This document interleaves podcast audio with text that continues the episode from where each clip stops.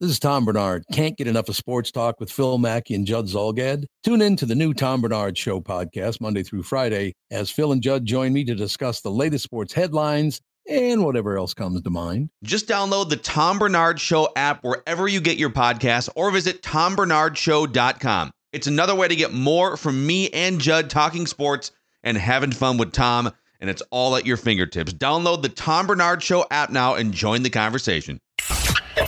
These guys survived the David Kahn era of Timberwolves basketball and lived to tell about it. It's Flagrant Howls.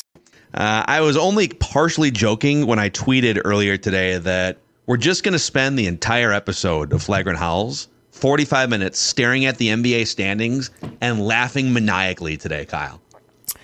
There was a moment last week where the Wolves, I think, were in first place in the West, or maybe it was actually the entire league, and it was like 5 hours. It was right before they lost to the Kings, right? And then they dropped that Kings game at home, which affected their in-season tournament, which I'm sure we'll talk about. But it was like a 5 hour window, and we're like, man, this is cool. I wonder if we'll ever get back. And then just a couple days later, it's like they have pole position in the Western Conference. As I tweeted out, they're fine in the West, which was a subtle jab at the Memphis Grizzlies, who are down. I mean, the John Morant thing aside, like they have so many actual basketball injuries, but I think Anthony Edwards kind of summed it up the best. I mean, I found myself, I don't know if it's because football was on, Phil, on Sunday, but I found myself being bored with that game. There was just like no benefit to that type of game, right? You're playing a team that is so far below you that's going to bring out bad habits and old scar tissue in terms of playing down to your opponent, and they were pretty much up for 20 that whole game. But those are one of those lose-lose type games. It's like, just get out of here without any injuries. If you lose, it's going to be an embarrassment. If you win, it's because the Grizzlies have 3 wins. So the Grizzlies are the only team in the NBA that has yet to win a home game. We're like, what are we, like a month into the season? They're 0-8 at home so far this year. And Ant kind of summed it up again after the game when he said, this was, every time I've been to Memphis, it's been like a party. It's been chaotic. I mean, he's only really played there in impactful playoff games and a handful of regular season games, and that's just not what the vibe was. You could feel it through the TV, too, that Grizzlies fans were just kind of like, and again, I get it. They have the whole John Morant situation, which is non-basketball. They have half of their rosters like out with injuries, which is basketball-related. So, but as a Timberwolves podcast and from a Timberwolves perspective, they did what they had to do. They took care of business. They dropped that game against the Kings the other night, but other than that, they've been playing really good basketball. I think they're top 5 again in defense. Allen Horton, by the way, just as a side note, is like the greatest Twitter follow of all time. I think he's having the most fun of anyone. He just tweets out some of the most insane statistics. He had one about the team's defense. I have it in front of me. Okay, read it out. In fact, I had it carved out for the Timberwolves stat porn segment of no, but let's just do it right now. This is your Timberwolves stat porn of the week here on Flagrant Howls, courtesy of Allen Horton. So at Wolves Radio on Twitter or X. Here's the tweet. 8. It starts with 8. The number of times the Timberwolves defense has held an opponent to under 40% shooting and under 30% threes in a game this year. No other team has done it more than 3 times. 10 teams have yet to do it. Last season, Milwaukee led the NBA doing it 9 times in 82 games. The Wolves have done it 8 times in 16 games. There's your Wolves stat porn of the week here on Flagrant Howls. That's just so... over on the Dane Moore NBA podcast today, him and Chris Hine kind of talked about defense as well and brought up some different perspectives or different ways to look at the stats. But on the broadcast, Jim and Grady will do a lot of just, you know, it's getting late. The team is up by 20, and you're just, what else do we have to kind of track or monitor? And it's like, can they keep them under 100 points? And it's kind of ties into Allen's stat there too, to some extent. But just overall, it's not really small sample size anymore, right? Like we're getting, the Wolves wake up this morning, they're 12-4, so you're about 20% into the season. You're starting to see some real trends, and it's not like they've had an easy schedule by any means. They've had a couple cakewalk games, but they're doing this against upper echelon teams in the Eastern and Western Conference. So it's just cool to watch. I tune in now, just really, I don't know. I'm like groggy today. I'm still on like holiday mode, but I tune into these games now, just horny to watch defense, and it's incredible. Wow. Yeah. So They lock them down, and they'll give up some 9-0 runs and stuff. I think, again, as a fan, I found myself like flipping back and forth from the game yesterday because I was like, I'm bored. Like, they're up 20. There's no one on the Grizzlies, I fear. You're like, Bills Eagles is on fire right now. I need to. And I wouldn't. So I kind of related to. I mean, people are going to hate this, but I can sometimes see why, as a professional athlete, despite being paid millions, you just kind of like zone out. You're like, oh, we're up 20. Like, I'm not going to hedge on this screen as hard as I need to. So, because as a fan yesterday, I was mailing it in as well. But 12-4, first in the Western Conference. A really cool schedule coming up. I mean, November was a gauntlet. I think they only lost twice. There was the Phoenix loss, and then there was the obviously the Kings loss, which from the in-season tournament standpoint kind of knocks them out. They do play the Thunder tomorrow night. Yeah, what's the math now? So, oh my God, I don't even know. Have to like Jace Frederick had it a couple days ago, and I'm not sure if maybe one of the did a couple of the teams needed in the math equation already play. I'm sorry, I don't have all the details, but it was like, okay, if the Wolves win, they need a margin of like 37 or more, but then they need like this other thing to happen over here with like the Warriors or something. So basically, just go beat the brakes off Oklahoma City is step one, right? In fact, if you can beat Oklahoma City by like 37 points, you're in pretty good shape. So just go do that. Just go. I know Oklahoma City has become now the second best team in the Western Conference record-wise. And that'll be just that'll be interesting to watch that, because that's going to be a bit of a difference in playing styles and ethos, and one team that wants to maybe play a little bit smaller and one team that wants to play bigger. So just like, regardless of in-season playoff stuff, that'll be an interesting matchup against a team that I don't know finishes second in the Western Conference, but is definitely like taking a jump this year, and is a team that you probably have to reckon with at some point as you get toward the playoffs. And since we recorded after that Knicks game, I think, which was a pretty sound win for the Wolves, 117-100. Then they beat Philly right before Thanksgiving, which there was no Embiid, but that was another one of those cases where a team that you could probably play down to expectations. Philly was on the second night of a back-to-back, no Embiid. It got a little murky there for a while, but Wolves again held them under 100, won by double digits. The Kings loss, I know we're not going to get into too many historic performances, and we have more fun things to talk about, but the Kings loss was a bummer, and that's, again, from a weird basketball just nerd standpoint. I kind of like watching losses now, which, again, I know everything I'm saying is 28-year-old Kyle would have just killed me, but I like watching teams that can beat the Wolves, because like the Kings did some stuff that presented real issues that the Wolves need to address. I mean, the Kings like ball hitting movement, 14 threes in the first half, right? Yeah. The Kings ball movement is their pace and their flow is top of the charts. Mike Brown is a really good head coach, so the Wolves still battled in that. It was never really out of their reach, but they never really were able to grab the rope. And then the Memphis wins. So pretty impressive stuff. But that Thunder game is going to be really insightful, as yes, it's still a November regular season game, but the last time those two teams I think squared off was that play-in game when the Wolves beat the brakes off the Thunder, but they didn't have Chet Holmgren. Obviously the Wolves didn't have Jaden and Nas, but it should give you a real good opportunity to see kind of a young but more veteran team, as the Wolves have become, against one of the youngest but up-and-coming teams in the league, and it's going to be really good basketball. Both teams are fresh. I don't think the Thunder play on Monday, so yeah, if you're looking for a game to go to, Chet Holmgren, local legend, go to Target Center on Tuesday, because that's about as good as it gets. First and second place in the West in November. I was going to save this question for later in the podcast, because I wanted to start with a question that you threw out, or a take, I guess, on Twitter. We're going to flip flop this. We're gonna read through Kyle's tweets a little bit later in the episode and get to a Kyle's question of the week. I want to ask you this, because we're starting off with more Wolves positivity. Like, we're just sort of riding this top of the Western Conference wave here to start the season. It's the most fun and successful start to a season in Timberwolves history at this point. And people who say, well, what about the 03-04 team? That was the most exciting and fun finish to a season to this point in franchise history. I think they started like 9-9 in their first. They were like 500 in December. And then they started to click, and they eventually became, like a 58-win team or whatever, and a number one seed.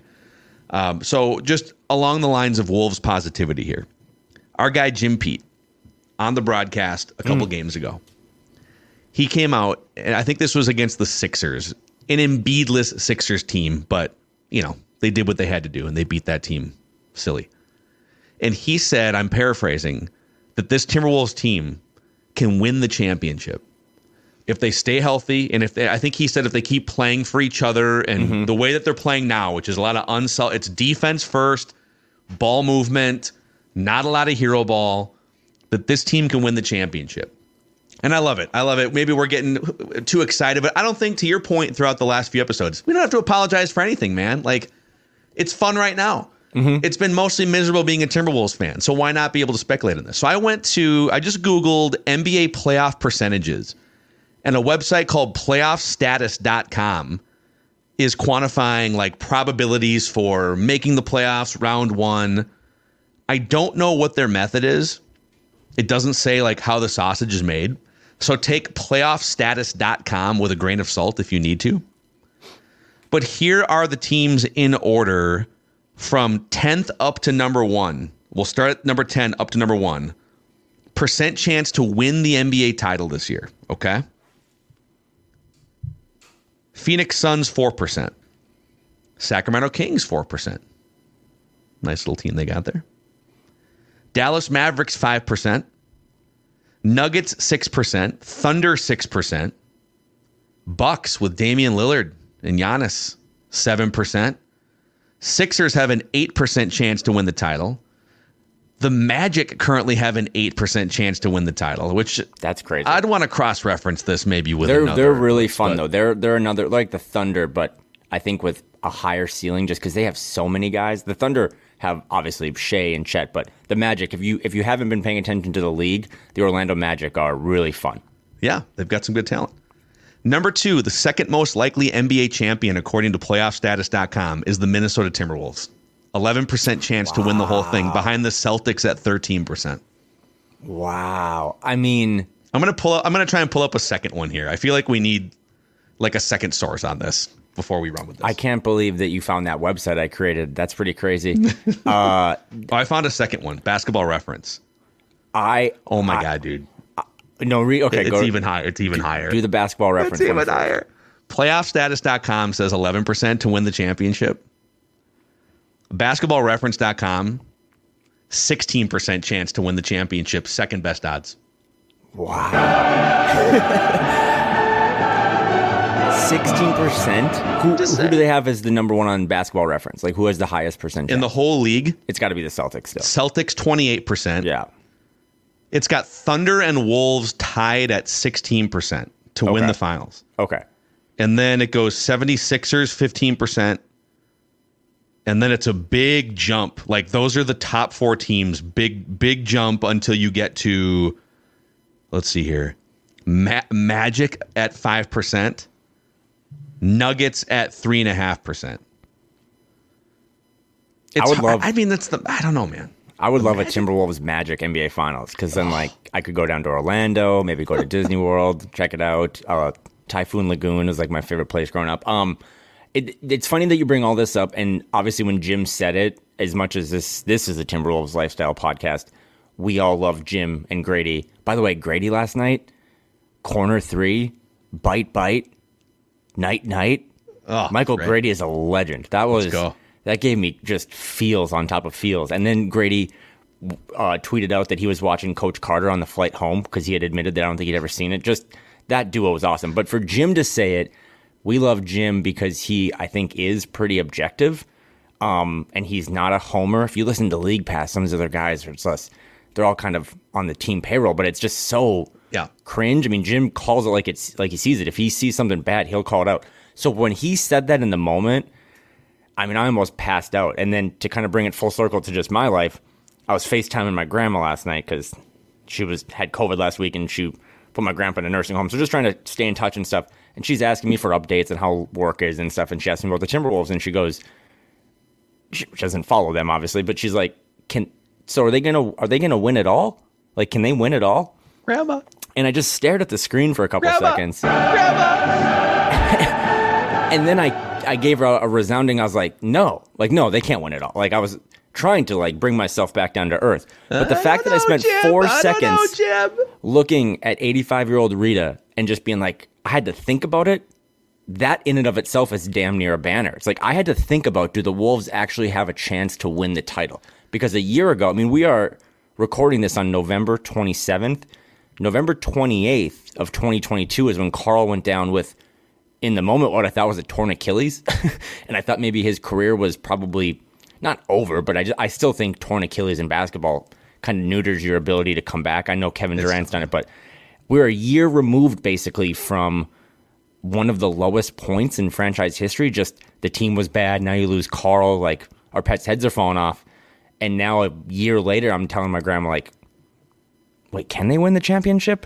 And according to every website that we've read, it's like they have a chance. So big picture, whatever, bring it all back. This team is really good. I understand the scar tissue. I understand their history.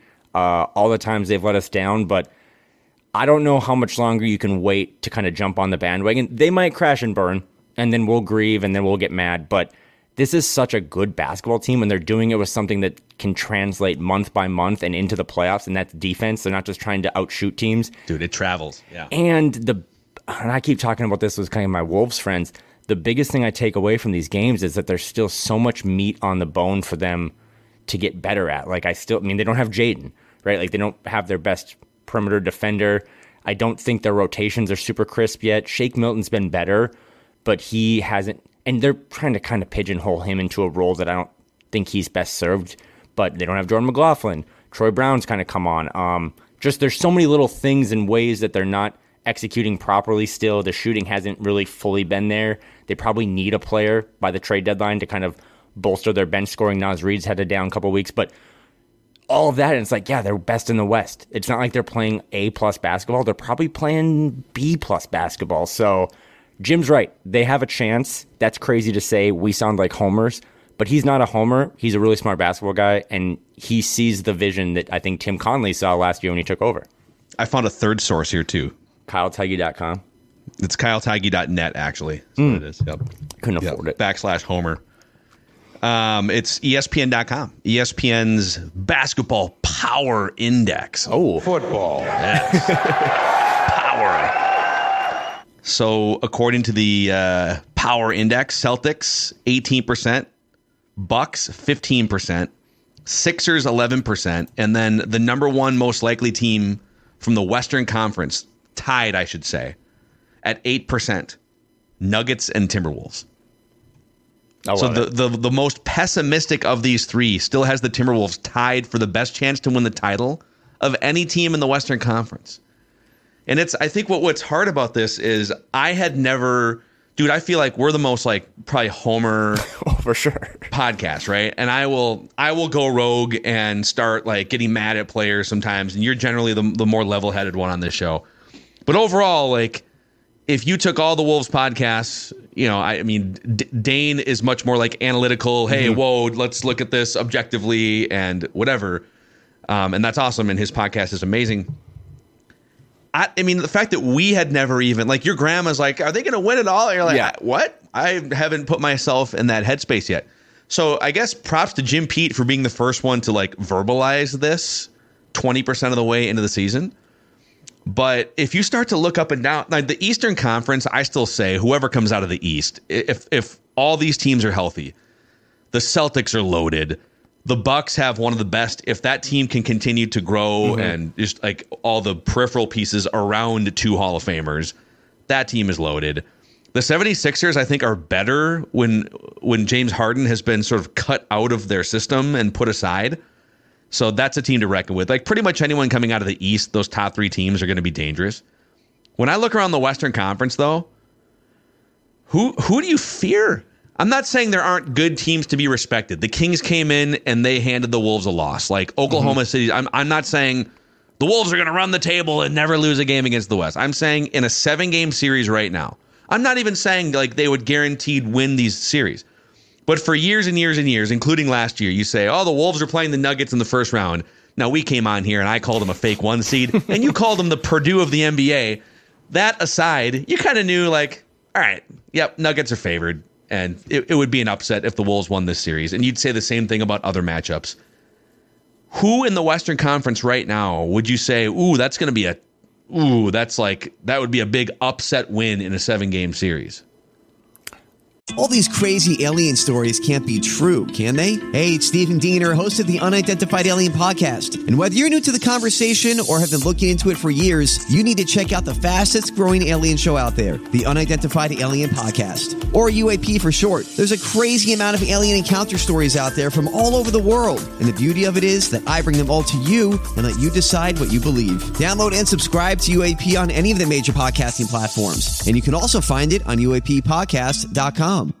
If I had to power rank right now in November, which is a really smart thing to do, the teams that have a better chance at coming out of the West than the Wolves, it's still the Nuggets for me, simply because when we have the best player conversation that changes every week, if you just watch a Nuggets game, like Jokic is the best player on planet Earth and maybe in the galaxy. So if they have the best player and they have the reps, I mean, the one thing I still worry about with the Wolves is just there aren't many historical times where a team has just taken like a massive leap. Right. Growth and development and all that stuff isn't linear, but it also kind of is. Like, you don't just go bad, you know, 5-game first-round playoff, and now we won the West. Like, that just doesn't happen. So they don't have, you know, they haven't been in really tight spots. I mean, tight spots for the Wolves are a regular season game against the Celtics in early November. So it's still the Nuggets to me. And then two teams that just play as more teams get bigger. And even Jim, by the way, shout out to him, said size matters the other night on the call, which is like, I'm trying to get shirts for that, but there's some trademark issues. The Suns and the Nuggets just play a style of basketball that, like, the Lakers are big, the Nuggets are big. Who else? The Pelicans are big, but the Kings and the Suns just really dominate with guards and put a lot of pressure on your defense. I mean, De'Aaron Fox got whatever he wanted. Devin Booker got whatever he wanted. So those two teams also kind of are on a lesser tier than the Nuggets, but they also make me nervous as well. But the Wolves didn't try, really, against the Suns. Obviously, the Suns weren't healthy either, but I think they can beat them. The Kings won. They play so fast, and they want you to play at their speed, which I think affects the Wolves' defense a little bit. But it's just, again, to the original question and to the original statement Jim made, Dane and I talk about this all the time. This is more fun. Like, making content is way more fun now when your team is good, and it's way easier because it's like, I don't have to come on here and try to claw out a box score and be like, well, did you see Josh Minot got 3 minutes? Like, now he's getting minutes. He's like the victory cigar. But I don't know what to do. Like, I'm open for comments. I'm open for interpretation, feedback. I don't know how to handle this anymore, because I always thought when we did 50 is nifty, or like, can they make it out of the first round? That was it. Like, we'd win 50 games, or they would make it out of the first round, and then we would just be like, all right, cool, enjoy your summer. If this team's playing basketball in late May, or God forbid, early June, I don't know what to do. That's like learning a new language. It's only happened once. Like, I remember exactly where I was watching Inside the NBA after each of those Kings-Wolves games, TNT, you know, ESPN. You had, like, Doug Collins on the call for ESPN, or was it TNT? I can't remember who did the Game 7 in that King series. But then you had the Lakers, and, like, I think I was a freshman in college or a senior in high school, and my friends and I were like, it was like summer outside. We were going tubing on a lake, and then we came inside, and we would like watch the Wolves play a playoff game in late May or early June. So it's like, if you're a Wolves fan, watching basketball, like watching Wolves basketball in late May or early June, is something that's only happened once, and It's a weird feeling. But it kind of feels like we're headed that way. I have more stat porn for you, too, here, as I'm kind of digging through, if you want. Oh, yeah, give it to me all. Okay. I love porn. So Anthony Edwards is shooting, hat tip to Dane Moore for this statistical bin here. His mid-range game has taken a huge leap. Mm-hmm. And I feel like in basketball, thanks to Steph Curry and analytics, we abandoned the mid-range game for a while there. It felt like Kevin Durant and Kawhi Leonard were like the only two players who dared to have a mid-range game for a long time. And now it's like coming back that, hey, if you're a skilled player, these are actually the most open shots you're probably going to get, because the opposing defenses are trying to usher you away from the rim, and they're trying to move you off threes, right? So Anthony Edwards has spent some time finding, you know, an 18-foot bank shot. He's tried to find his way to these open spots on the floor. He's shooting 47% between 10 and 16 feet. He's shooting 51% on long twos. the long two for the first 3 years of his career, and for like most players in the NBA, is a no. Why are you shooting that shot? For Anthony Edwards, it is a full green light shot, dude. 51% on long twos. That's amazing. Yeah, and I'm glad you brought that stat up, because that's like the new, I don't know, not global warming, but that's like the new hot topic that, again, everyone wants to really get away from the mid-range. But the best scorers right now in the league, I mean, just two that come to mind would be Kevin Durant and Devin Booker, who are teammates now, but they dominated the mid-range. And that mid-range, they're so good at it, but it also does open up their ability to have a little more space from three and a little more space when they drive to the rim. If you are, I mean, two-level scorers are how you become all-stars and get max deals, but if you're a three-level scorer and when you like you pump fake at the three-point line and you drive, if your defender has to think, okay, not only could he get to the basket, but he might pull up, you're putting their brain in a blender. And for Ant to get the green light, I mean, that probably goes back to Finch a little bit, that Finch is like, I'm going to give you this green light because you've shown statistically that it's as much of a weapon for you as it is getting to the basket. But yeah, that, and it's weird too, because I was watching, I think it was a preseason game where I was back for something and just watching Ant warm up. And if anyone goes to games early, you're on the road, or if you go to Target Center, check this out. He just spends a ton of time working on like angle bank shots, yeah, which I was like, I don't know, man, that doesn't seem like the best use of your time. And then I don't think he's missed one this season. Well, and that's the thing, just like, crazy. But when some of these games, you know, they come down to, all right, there's 2 minutes left, there's a minute left, and you need a bucket. Mm-hmm.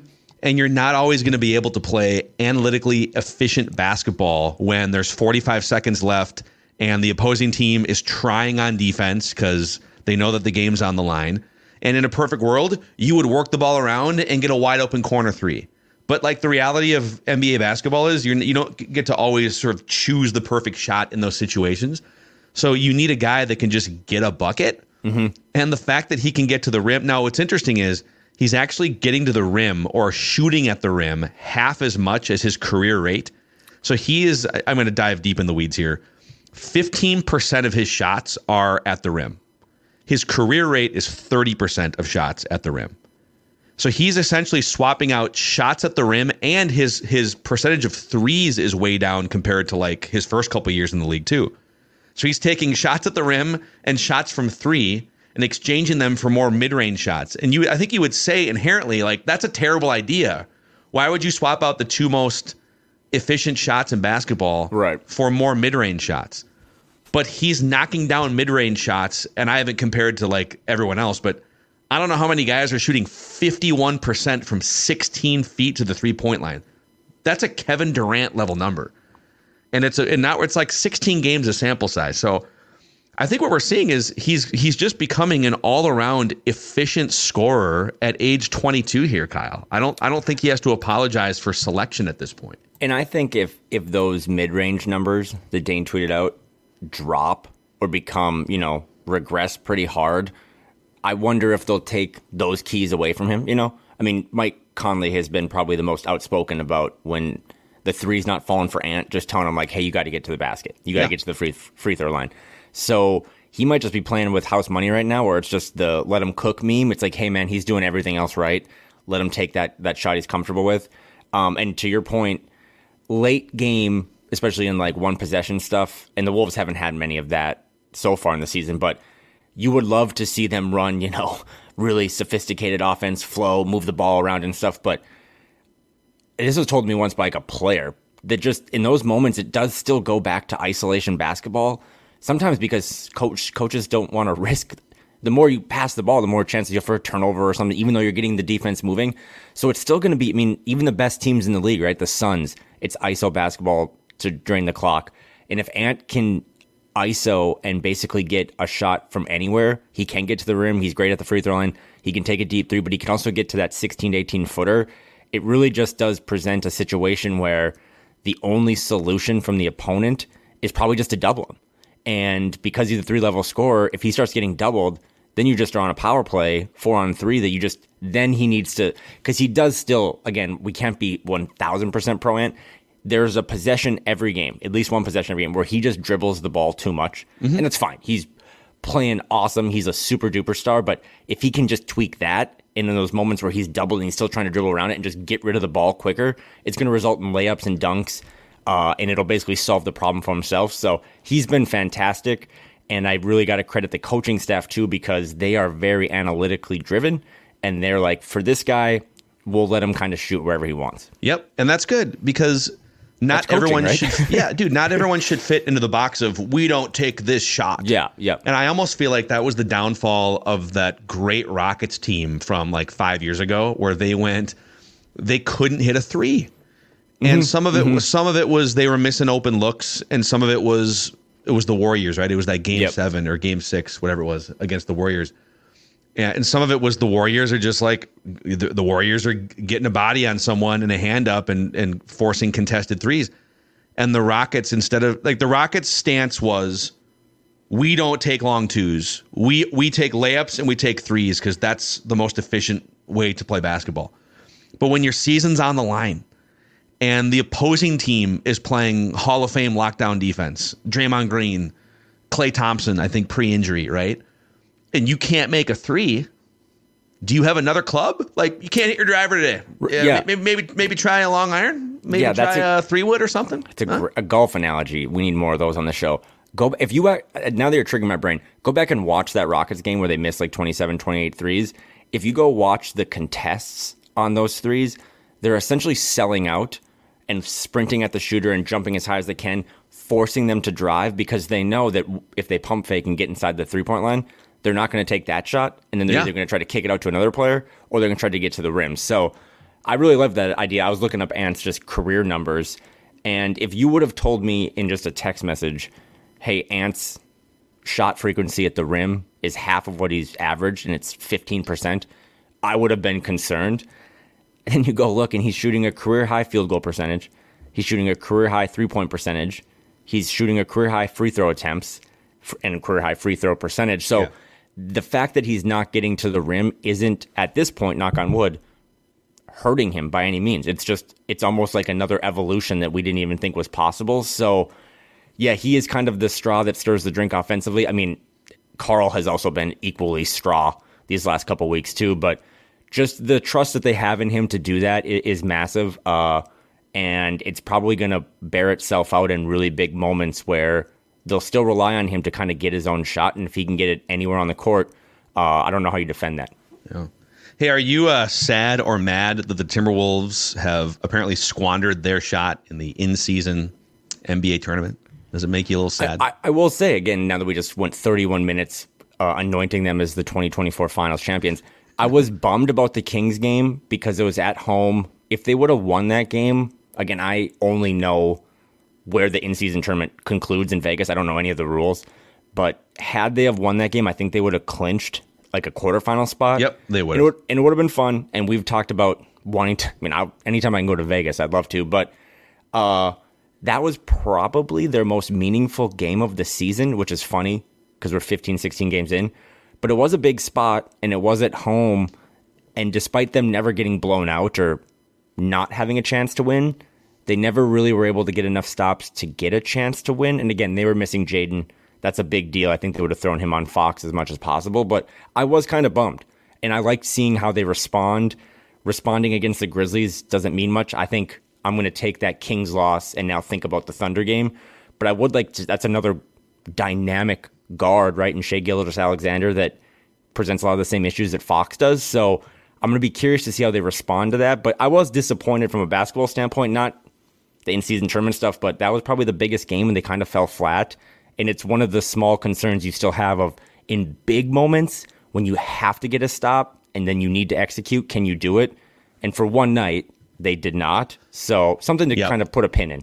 Yeah, and some of it too is like, the Wolves defense was not playing at its typical A level in the first half. The Kings had plenty of open looks just based on their ball movement, but to hit in any circumstance, 14 threes in the first half. So I look at that game and think, okay, like even if you play terrible defense, the opposing team probably isn't hitting 14 out of whatever it was, 14 out of like 21, 22 threes in the first half and putting you in a hole like that. But at the same time, they came in with more energy, more probably just desire to win that game, I guess. I don't know what the deal was there with the Timberwolves and just sort of like not. But then again, if Jaden McDaniels is playing in that game too, maybe the outcome is different in the first half and you feel like you're in the game.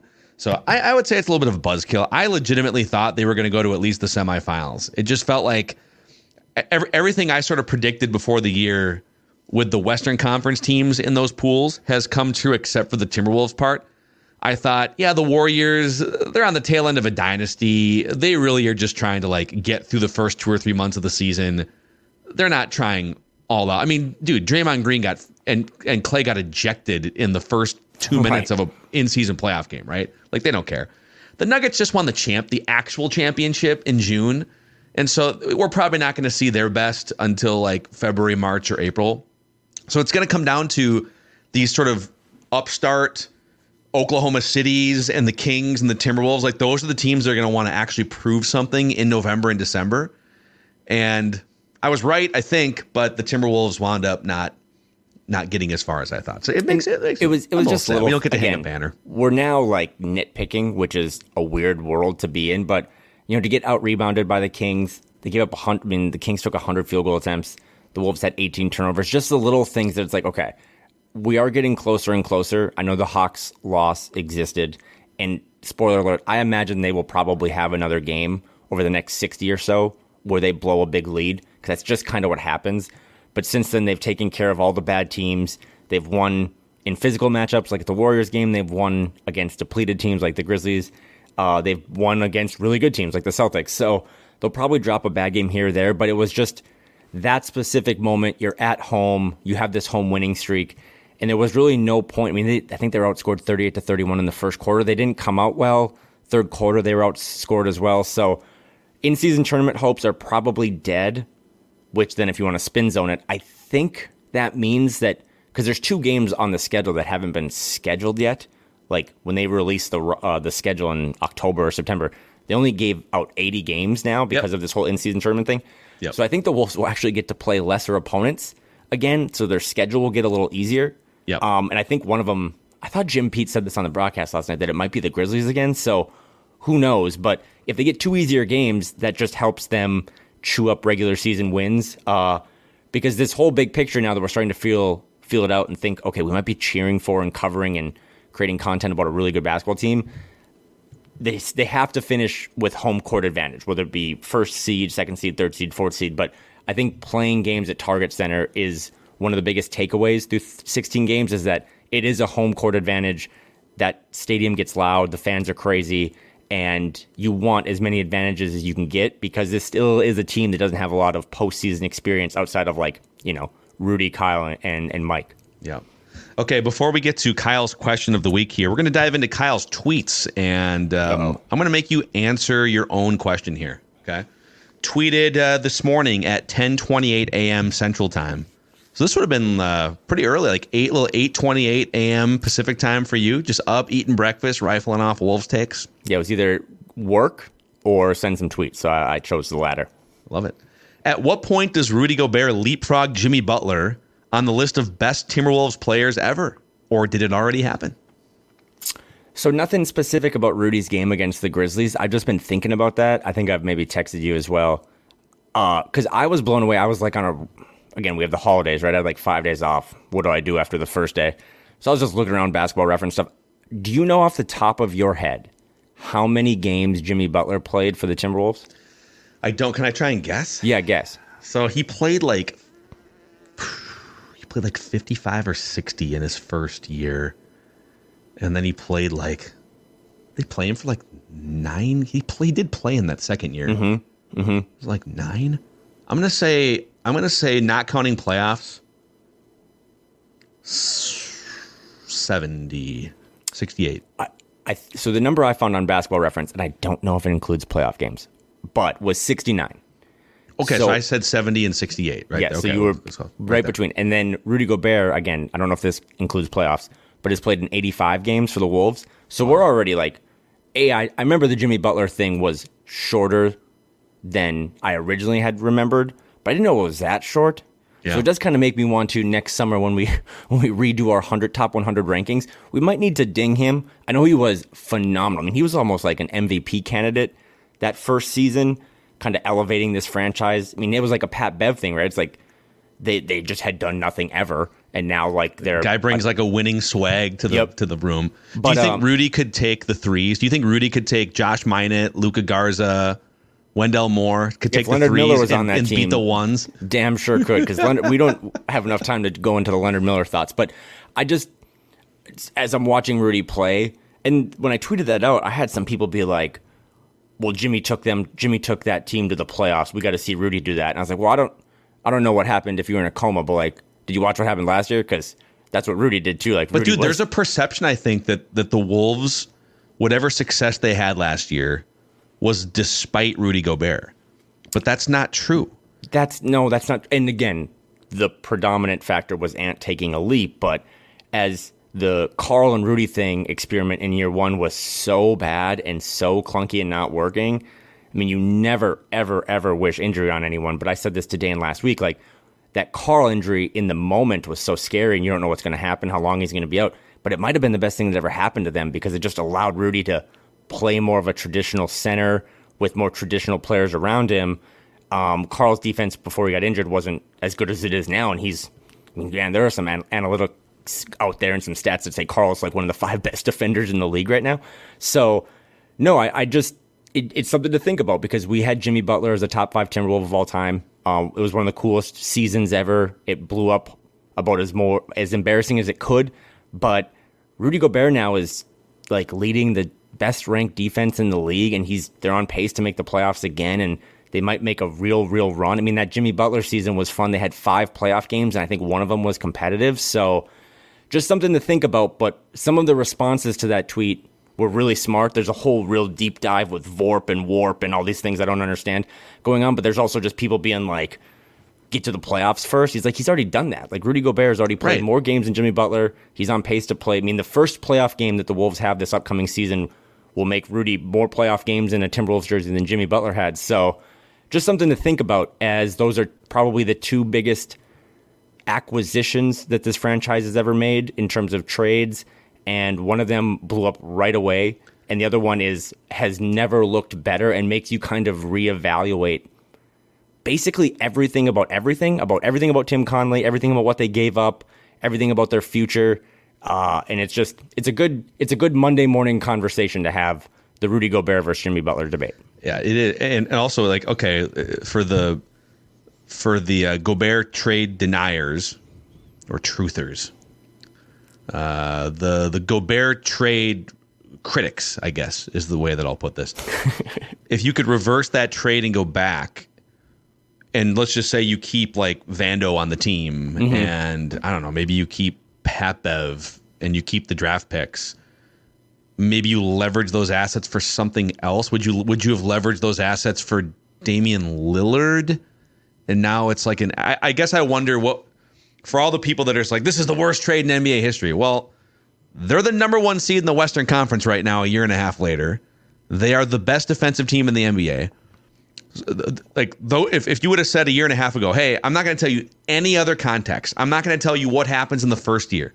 But in the second year, they're going to be the best team in the Western Conference and the best defensive team.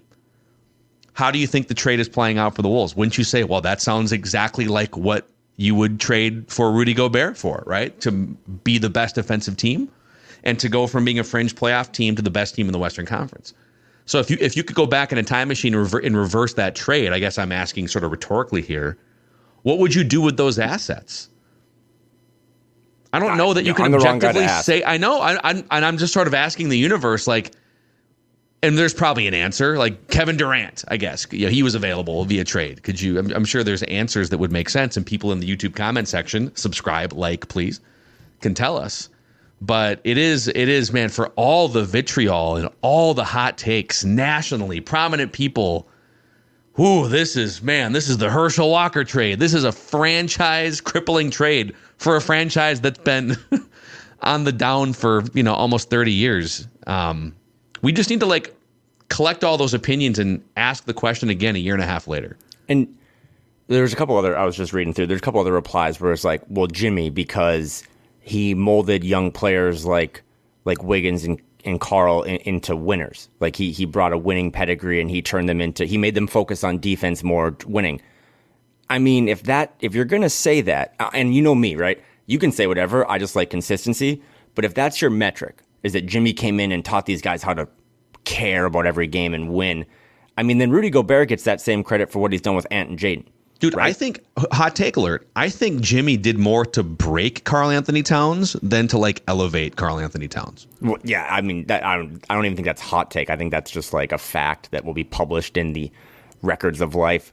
And again, I don't even know if I'm going to give Rudy all the credit in the world for Ant being a two-way player, but if that's how you're going to compare and say Jimmy brought that for those young guys, I mean, that was one of the things we talked about with the Rudy Gobert thing is that the national criticism of the trade, other than just how much it cost, and to this day, I still think they were probably bidding against themselves and could have saved a first-round pick, but whatever, is that Rudy elevated or escalated. No, what's the word I'm looking for? I don't know. He sped up the timeline to be like, you know what? I know people think that all these young guys, these LaMelo Balls, all these young, highly drafted players, just give them a long runway to learn and figure it out.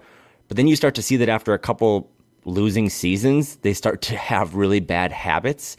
And with Ant, they're like, you know what? We see the vision. We see the future for you. We want to speed that up. We want to put you around really talented players, even if they're older and they don't fit the quote-unquote timeline, so that you learn how to play real meaningful basketball.